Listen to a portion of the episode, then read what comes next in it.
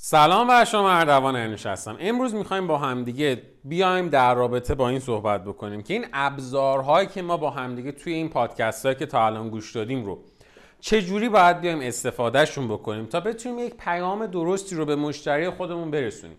یه جورایی می‌خوایم بریم در رابطه با یه موضوعی صحبت بکنیم که به نظر من خیلی موضوع مهمیه. به اسم یک پارچگی عامل ایجاد برند. خب همونطور که می‌دونید ما این سری از پادکست ها رو داریم با استفاده از مطالب استاد عزیز و بزرگوارمون آقای دکتر امیر اخلاصی انجام میدیم تحت یک کتابی به عنوان در از اصول برندسازی که یک کتاب آبی رنگ خیلی هم معرکه هستش که ما این کتاب رو با هم دیگه می‌خونیم تفسیر می‌کنیم از مطالبش استفاده می‌کنیم و کمک می‌گیریم یا به قول این مجری تلویزیون میگن وام می‌گیریم و در انتهای کار میایم اینها رو اصطلاحاً مناسبشون می‌کنیم برای حوزه طلا و جواهراتی که با همدیگه همیشه صحبت کردیم و رسالت پادکست های ما هم بوده. یه تعریفی وجود داره که اصلا اساس به وجود اومدن این فصل است به, اون به این فصل به عنوانی که بهش میگیم ما. میایم مجموعه ها رو اصطلاحا یک نگاه کلنگر نسبت بهشون داریم. یعنی چی؟ ما اینو توی پادکست های مربوط به تفکر استراتژیک هم راجبشون صحبت کردیم. ببینین فرض رو بر این بذارین که برند من یه دوچرخه باشه. خب اگر این دوچرخه که من دارم هر کدوم از این چرخ دنده هاش کار نکنه دوچرخه من به سمت جلو حرکت نمی‌کنه. اگر این دوچرخه که من دارم قربیلک فرمونش نچرخه اگر این دوچرخه که من دارم ترمزش نگیره اگر این دوچرخه که من دارم چرخاش به درستی نچرخن زنجیر چرخش یک دونه از اون مهره هاش یک دونه از اون پینهاش خراب باشه و غلط باشه کار نمی‌کنه. یعنی چی؟ یعنی آقا ما باید نگاهمون به برند و برندسازی و سازمان هامون شرکت هامون گالری هامون یک نگاهی باشه که همه چیز باید با همدیگه الاین شده باشن و فیت باشن تا بتونن کار بکنن. من یادم اون اوایلی که خودم کار می‌کردم یکی از موضوعاتی که همیشه داشتم این بودش که می‌گفتم آقا بریم جلو هر جوش که خراب بود حالا درستش می‌کنیم دیگه. حالا همه چیز که نباید همون روز اول پرفکت باشه. بعد میومدم چیکار می‌کردم؟ میومدم به جای که نگاه بکنم ببینم چه چیزایی نیاز دارم و از هر کدوم اینها بتونم یک مجموعه رو تو اون جعبه ابزار خودم بذارم. مثلا میومدم یک مرتبه برندسازی حرفه‌ای می‌کردم کیفیت محصول پایین. یا میومدم برندسازیمو حرفه‌ای می‌کردم کیفیت رو میبردم بالا عکاسی افتضاح. بعد می‌گفتم بابا خب من منظورم اینه که می‌دونین می‌خوام چیکار کنم؟ می‌خوام برنده بره جلو از پول خودش بتونم مثلا عکاس خوب بیارم. خب ندارم الان. چیکار بکنم پس؟ می‌دونین اون موقع طرز تفکر اشتباه من این بود. ولی الانی که دیگه هی ذره هی رفتیم جلوتر رفتیم جلوتر یه ده باری دوازده باری کلمون اینجوری مشتی خورد به سنگ. متوجه شدیم که ببین برنده همه اجزاش باید متناسب با همدیگه رشد بکنه. برندسازی ایدئال کیفیت محصول بعد منو با کله می‌زنه زمین. کما اینکه اگر برندسازی خوب باشه کیفیت خوب باشه عکاسا معرکه باشه مدل اشتباه من استفاده کنم همین اتفاق میفته توی کتاب میگه که ببین ما تا الان یاد گرفتیم که یه سری از این ابزارا رو بشناسیم. ابزار بازاریابی. میگه حالا یه دونه مدیر بازاریابی موفق اون کسیه که برای برقراری ارتباط با مشتریاش بیاد یه ترکیبی از اینا رو استفاده بکنه. ولی نکته مهم چیه؟ اینه که بدونه بتونه بین این ابزارهایی که داریم راجع بهش صحبت می‌کنیم یه هماهنگی ایجاد بکنه. بتونه یک یک بارچگی به وجود بیاره. مدیر بازاریابی خوب اون کسیه که این ابزارها رو می‌ذاره جلوش. می‌دونه از چه ترکیبی بچینه و چطوری این ابزارهای بازاریابی اصلا بیاد ازشون استفاده کنه تا اون پیامی که مد نظر ما هست از شرکت به بهترین نحو مشتری ما برسه. و نکته ای که وجود داره اینه که هر ناهماهنگی این تصویر برنده رو توی ذهن مشتری من و شما خراب می‌کنه. حالا این ناهماهنگی وقتی تصویر رو خراب می‌کنه امروزی که من و شما در کنار همدیگه نشستیم من اسمشو می‌ذارم تناقض که این تناقضه از نظر من منجر میشه به اینی که مشتری بگه یه جای کار میلنگه. وقتی مشتری من به من بگه یه جای کار میلنگه یعنی چی؟ یعنی دروغ. وقتی بگه دروغ یعنی دیگه نمیاد پیش من. پس امروزی که ما داریم با هم دیگه کار می‌کنیم به خاطر همین تناقضاست که خیلی وقتا ما نمیفروشیم. نمونه براتون مثال بزنم. یادم چند سال پیش من خیلی بچه بودم. خیلی که البته میگم مثلا 19 سالم ما رفتیم سر یه کلاسی اون موقع کلاسای بورس بود. بعد مثل الان که بورس مد شده بود سال 91 هم بورس باز دوباره توی دوران خوبی بود که بعدش خب هممون می‌دونیم دیگه 92 93 بورس سال بعدی رو تجربه کرد. ما سال 91 بود تقریبا رفتیم سر این کلاس ها به دعوتی که دوستامون. رفتیم ببینیم بورس چیه. خب ما هم تازه به پشت لبمون سبز شده بود و دوست داشتیم پول در بیاریم وارد بازار کار بشیم و یه جورایی هم از محیط دبیرستان خارج شده بودیم. دیگه دنبال یک سنجه‌ای بودیم برای موفقیت تر از نمره مدرسه. یعنی می‌گفتیم که مثلا توی مدرسه به فرض حسنی بچه موفقیه چون نمرش 20 وقتی اومدیم بیرون گفتیم خب دنبال چه سنجه‌ای بگردیم؟ گفتیم میزان درآمد آدم ها یعنی می‌گفتیم مثلا فلان مهندس مهندس موفقیه چون زیاد پول در میاره. مثلا ماشین زیر پاش مثلا اون موقع ام 530 اومده بود. سال 2000 رو اگه اشتباه نکنم میشه تقریبا بله دیگه هولوش 8 سال پیش 2012 مثلا این بی ام اومده بود هم هم نوشته بودن بی ام ها ترخیص 2009 و خیلی بی ام های خوبی بود گرونی بود. ما می‌گفتیم آقا دیگه وقتی که یه کسی انقدر موفقه باید مثلا یه همچین ماشین زیر پاش باشه باید ماشین مثلا اسپورتیج داشته باشه و این حرفا. ما رفتیم سوار میگم سوار ما رفتیم شرکت کردیم توی یکی از این کلاس ها اون فرد مدرس محترم هی داشت صحبت می‌کرد هی گفت هی گفت هی گفت آره آدم اینقدر پولدار میشه اینقدر موفق میشه. روش موفق شدن اصلا اینه سرمایه گذاری یعنی این شما رو به پول میرسونه. بعد خب ما چون دانشجو بودیم اینم هی سعی می‌کرد یه ذره بهش پروبال بده. که گفت آره شما اگر مثلا بخوای حرفه خودتو بخوری فکر کن چقدر در میاری. ماهی مثلا قرار دو میلیون بهت بدن دیگه. هی دو تومن دو تومن حساب کرد و ضرب و تقسیم کرد که آره تو بورس اینقدر خوبه. یادم میاد همون موقع من به خودم می‌گفتم که خب اگر بورس یا اگر این آدم اینقدر موفقه و بلد چجوری موفق شه چرا مثلا ساعت دستش اینه؟ اگر اینقدر موفقه چرا مثلا ماشین زیر پاش اینه؟ خب این مگه نمیگه ما تو بورس می‌تونیم اینقدر پول در بیاریم؟ پس خودش چرا نتونسته؟ ببین وقتی که من می‌خوام یک پیامی رو به مشتری خودم برسونم همه این عوامل باید یک پارچه کنار هم دیگه حرکت بکنن. مثلا سال اگر اشتباه نکنم بله کتابم نوشته 1980 جنرال موتورز داشت بدبخت می‌شد. چرا؟ به خاطر اینکه یه سری مشکل به وجود اومده بود که اصلی ترین مشکل هم همون باز دوباره بحث هوندا افکته که از سمت ژاپن تویوتا و شرکت های دیگه تویوتا هیوندایی نمی‌دونم هوندا کره کیا اون طرف مثلا هیوندایی و اینا همه می‌خواستن بیان. این بازار بکر امریکا رو بگیرن. اومده بودن انصافا هم خوب گرفته بودن این بازار رو. اومدن حساب کردن همین شرکت جنرال موتور گفت آقا ما خیلی اوضاعمون خرابه. چیکار کنیم؟ چیکار نکنیم؟ و نگاه کردن دیدن آقا اصلا کلا مردم دوست ندارن بیان ماشین امریکایی الان بخرن. بعد اون موقع مدیر عاملش اومد یه ذره نگاه کرد و گفت آقا آخه ما الان کیفیتمون و عمل کردمون که خیلی بهتره از این شرکت های ژاپنی. چرا نمیان از ما بخرن؟ اومد شروع کرد کلی این ور اونور کرد و حتی با یه دونه شرکت تحقیقاتی کار کرد به اسم دی پاور که یه مؤسسه رتبه خودروسازای جهان رو میاد توش نشون میده. اومد بر اساس اون گزارش ها استناد کرد و کلی صحبت کرد و حرف زد و این حرفا. که آقا چرا اینجوریه؟ چیکار بکنیم حالا؟ یه ذره با هم دیگه بررسی کردن و به این نتیجه رسیدن که بیایم یک برند دیگه ای تاسیس بکنیم تحت عنوان ساترن و به کسی نگیم که آقا این ساترن هم برای ماست برای جنرال موتور حتی بیایم مثلا کارخونهش رو بسیار دورتر از کارخونه مرکزی خودمون قرار بدیم. هیچ نیروی مشترکی توش نداشته باشیم و بیایم شروع کنیم به کار کردن. گفتن خب آقا چی کار کنیم که همون نتیجه رو نگیریم که تو جنرال موتور گرفتیم؟ گفتن بریم با یه دونه شرکت بازاریابی دیگه کار بکنیم به اسم شرکت بازاریابی هالراینی این آژانس از روزی که اومد گفت آقا ببین ما مشکلمون سر چیه؟ مشکلمون سر این بوده که شماها نتونستیم به صورت یک پارچون پیامی که می‌خواین رو به مشتریتون برسونیم. ولی ژاپنیا تونستن این کار رو بکنن. در نتیجه ما باید بیایم چی کار بکنیم؟ بیایم یه سری مدلای انتخاب بکنیم بیایم برچسبای انتخاب بکنیم. حتی مدل ترین کردن فروشنده هامون به نحوی باشه. که وقتی که مشتری می‌خواد بیاد از ما بخره اون پیامی که مد نظر ما هست رو بگیره. بعد گفتن خب پیامه چیه؟ گو آقا شما مگه نمیگی کیفیت محصولت بهتره؟ گو بله. مگه نمیگی عمل کرده محصولت هم از ژاپنی بهتره؟ گو بله درسته. گو حالا من یه چیزی هم می‌ذارم روش. آقا مشتری های شما دوست ندارن بیان برند امریکایی بخرن چون تجربه بد دارن.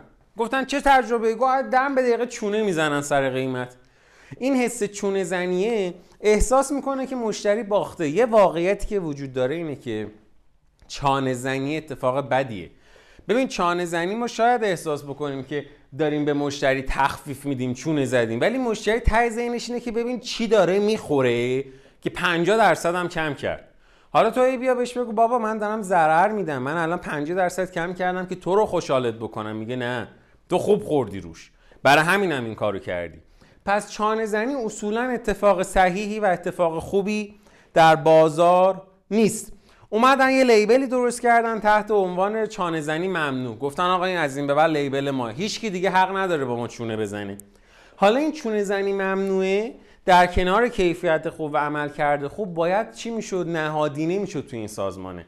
اصلی ترین وظیفه ای که این شرکت داشت یعنی شرکت ها راینی داشتش که ابزارهای تبلیغاتی دستش بود این بودش که بیاد این سه تا عامل رو توی تمام ابزارهایی که استفاده می‌کرد به مشتری بفهمونه یا مثلا یه شرکت دیگه ای هستش به اسم فدکس خب هممون میشناسیمش دیگه کارهای مثلا پستی و چیزای از این دست انجام میده.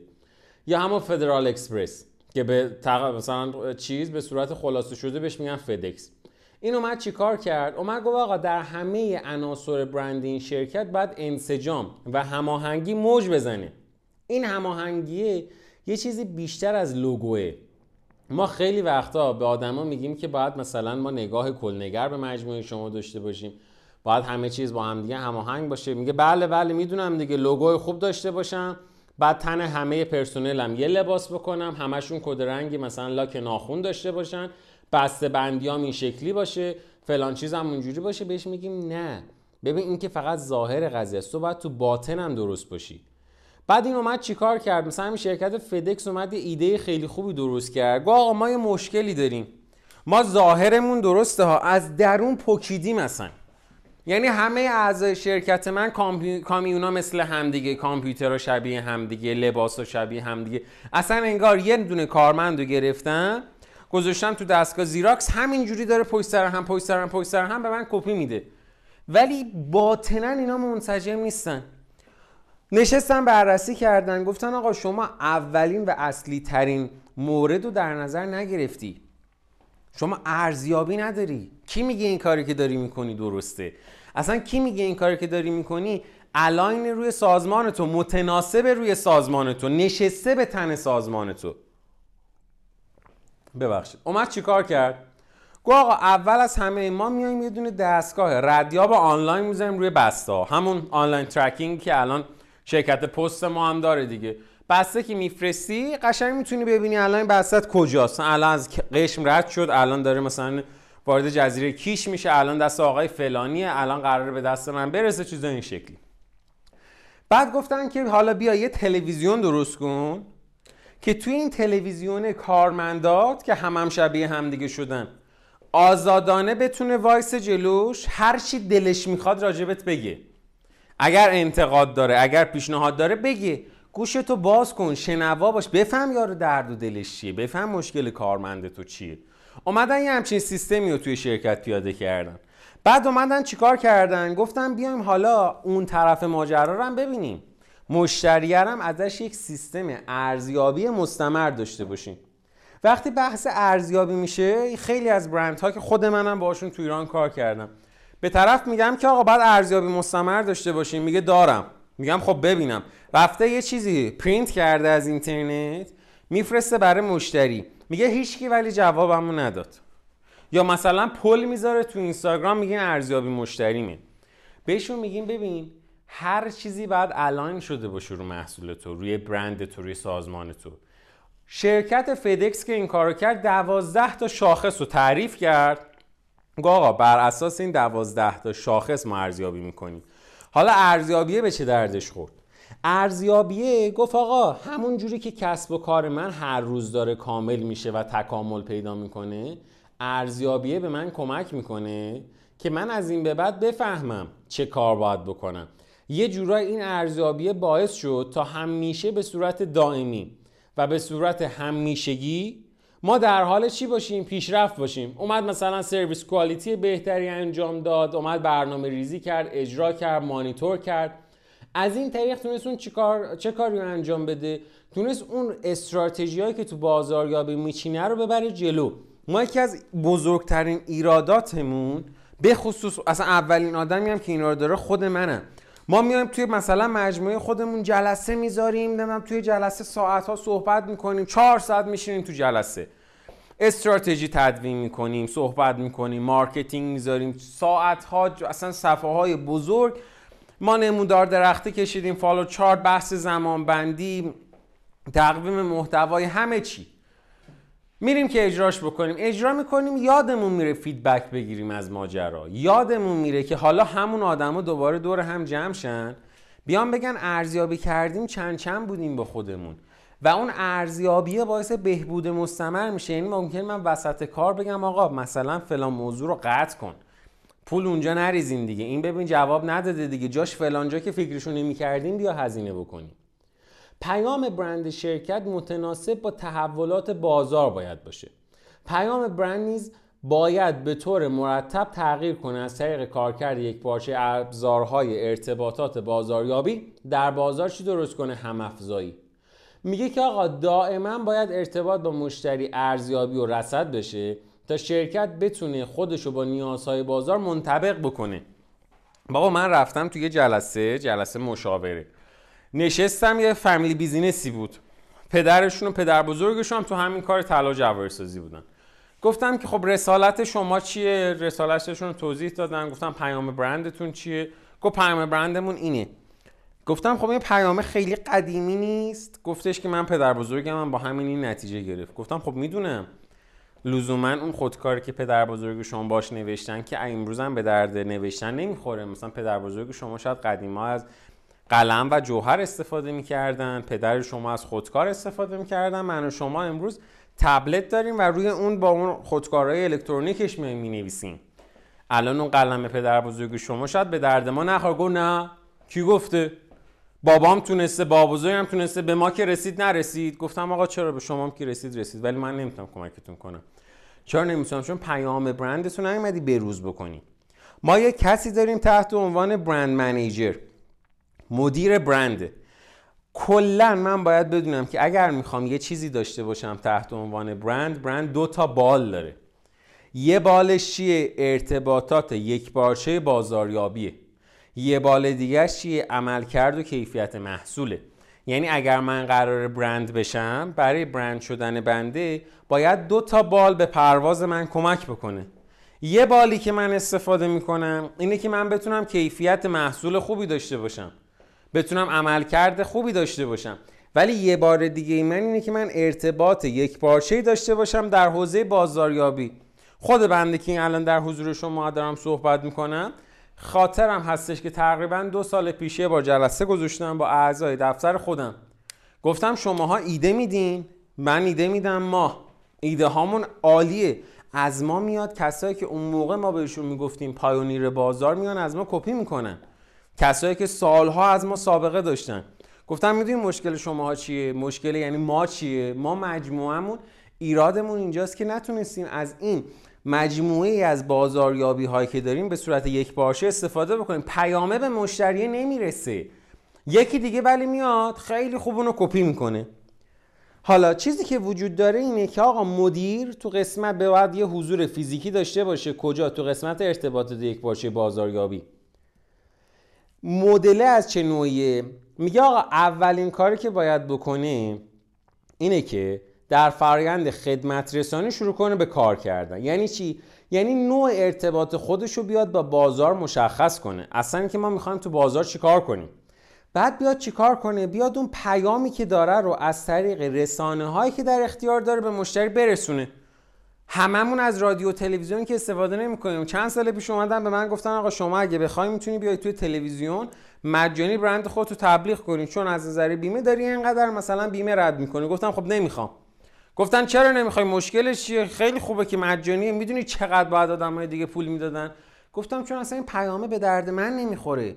من نوع ارتباطم با مشتری تلویزیون و رادیو نیستش که من جای دیگه رو target کردم. دست شما درد نکنه نمی‌خوام.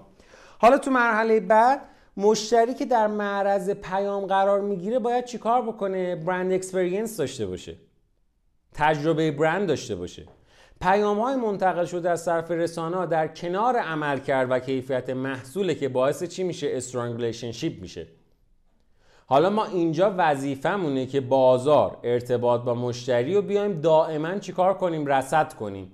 یعنی باید من یه دونه چشم قرض بگیرم فقط بذارم روی مشتری یه چش دیگه قرض بگیرم فقط بذارم رو بازار. ببینم چه اتفاقی داره میفته تو این دوتا حوزه.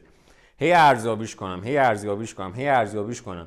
زمانی که این پیام من در کنار عمل کرده من قرار بگیره که من می‌تونم بگم یه ارتباط خوب دارم. شما تصور کن برند دورسا بیاد بگه آقا ما محصولای لوکس خیلی خوب می‌زنیم. بهش بگیم خب باری کلا حالا چیزت ببین حالا چه کیفیتی داری. میگه نه دیگه ببین در حد حرف دیگه کیفم پاره میشه استفاده نکنیم ازش. عمل کرده باید باشه ولی در کنار عمل کرده پیامم باید برسه پیام نرسه مف نمیارزه. حالا چند تا نکته اینجا وجود داره که راجبش باید حرف بزنیم. نکته اول چیه؟ نکته اول اینه که مدیریت یک پارچه ابزارهای ارتباط بازاریابی فقط یه فرآیند نیستن یه مفهوم هم هستن. یعنی چی یه مفهومه؟ یعنی مدیر بازاریابی باید بدونه. که ابزارهای ارتباط بازاریابی به صورت منفک و تک به تک مفت نمیارزه.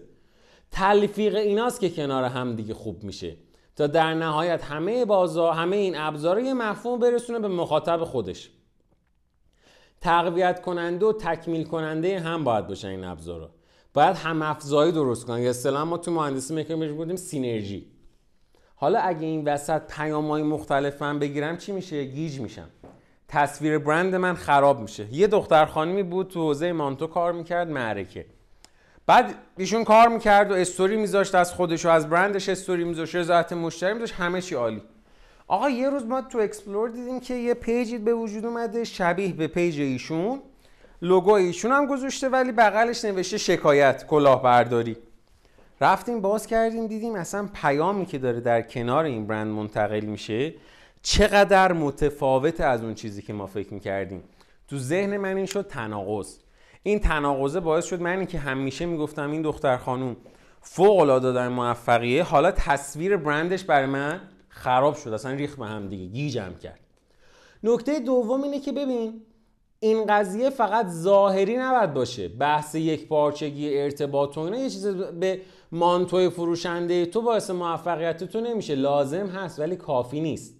اصطلاحا ما میگیم one voice one look چیزی که وجود داره اینه که باید ساختار درونی این انسجامه رو نشون بده. اگه نشون نده بهش میگیم رینگ هالو داره طرف. یعنی چی؟ یعنی تبلت تو خالی داره. می‌زنه صداش هم در میاد هیچی توش نیست.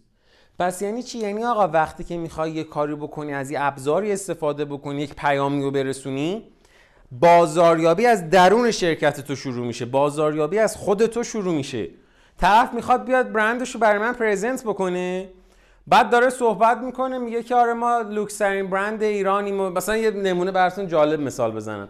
یا آقا پسری اومد یه روز به من گفتش که ببین من می‌خوام فرهنگ کراوات زدن رو تو ایران جا بندازم. من گره کراوات درست می‌کنم. گفتم خب تو که همه اینا رو داری میگی. بعد آن رفت بالا منبر گفت آره کراوات. چیز دیگه نیست و تاقوتی نیست و اینجوری نیست و اونجوری نیست و هی گفت. صحبتش تموم شد گفتم که خب چرا خودت کراوات نزدی؟ گفت چی؟ گفتم همین. چرا کراوات نزدی پس؟ مگه نمیگی فرهنگشو می‌خوام جا بندازم؟ مگه نمیگی تاقوتی نیست؟ مگه نمیگی اتفاق بدی نیست؟ مگه نمیگی ما آدم ها باید جاهای اداری و رسمی خودمون کراوات بزنیم؟ خب کراوات خودت کو. کراوات داری بر من درست می‌کنی فقط خودت نمی‌خوای بزنی. پس در نتیجه این باید چی باشه؟ باید درون سازمانت هم باشه. حالا نکته سوم چیه؟ نکته سوم به ما میگه آقا جون دنبال یه چیز ایدئال نباش. همون جوری که کیفیت محصولت اگر بخواد ایدئال که چه کنم نزدیک به ایدئال هم باشه بعد 100 سال تلاش کنی برای اینکه بخوای یه دونه ارتباط یک بارچه با مشتری درست بکنی یعنی دقیقا بدونی کجا از چه ابزاری استفاده کنی کجا از چه ابزار دیگه استفاده کنی چقدر بری تو این پلتفرم چقدر بری تو اون پلتفرم. اینم نیازمند زمانه نیازمند هزینه است. شروع بکن. حالا الان ایدئاله نباش. ولی آروم آروم در جهت بهبودش برو. بعد حالا دو تو نکته چهارم میگه بر این که بخوای بفهمی قضیه چیه چون اون ایدئال رو الان نمی‌تونیم داشته باشیم پلن تو بریز. بعد چیکار کن؟ هی برو تو کار ارزیابی کردن. هی ببینش هی ببینش هی ببینش. میگه این دیدنه میشه چی؟ ارزیابی مستمر که در نتیجهش میشه بهبود مستبر بعد حالا خیلی وقتا آدما میان میگن می‌دونی چه کار سختیه این. حالا نکته خوبش چیه؟ اینه که آقا اتفاقا هرچی شرکت شما برند شما کوچیکترین بهتره. وقتی یه نفر رو دارم راحت تر می‌تونم ارزیابی بکنم تا وقتی هزار نفر نشستن جلو من. اگر که شرکت کوچیکی دارین ارزیابی شما باید بهتر و راحتتر انجام بشه. حالا اگه شرکتم بزرگه چه بدبختی دارم؟ شرکتت بزرگه کوچولوش کن. یعنی چی؟ یعنی برم بفروشم شرکتمو؟ نخیر شرکت بزرگ رو تبدیلش کن به دپارتمان های مختلف تبدیلش کن به ریز شرکت های مختلف. گروه بندیشون بکن. حالا تو اون گروه بندی شروع کن ارزیابی کردن. آمازون با اون بزرگیش وقتی که می‌خواد بیاد راجع به برند خودش صحبت بکنه میگه من گروه بندی می‌کنم. گروه هایی که عذر می‌خوام ما اینقدر از صبح درس میدیم و داد می‌زنیم صدامون دیگه واقعا می‌گیره این آخریات عذر می‌خوام. میگه گروه بندی می‌کنم. چه گروهی؟ تو کتاب بیلاک آمازون هم ما اینو داریم. گفته که گروه که یه پیتزا بتونه سیر بکنه آدم رو. یه پیتزا یا دو تا پیتزا. بتونه اون اعضای گروه رو سیر بکنه. یه پیتزا یا دو تا پیتزا یعنی چند نفر؟ یعنی آقا گروه دارن بین دو نفر تا 6 نفر. بیشتر از اون دیگه میفتیم تو کار وسایل اداری و حالا تصمیم نمی‌تونیم بگیم چیزایی مثل این. ارزیابی کردنم به من باز دوباره میگه میگه شرکت هرچی کوچولوتر باشه بخشاش بهتره. بذار سرپرسته این کارا رو انجام بده. مرسی که این اپیزود هم در کنار همدیگه بودیم. ممنونم ازتون. تا اپیزود بعد خدا نگهدار.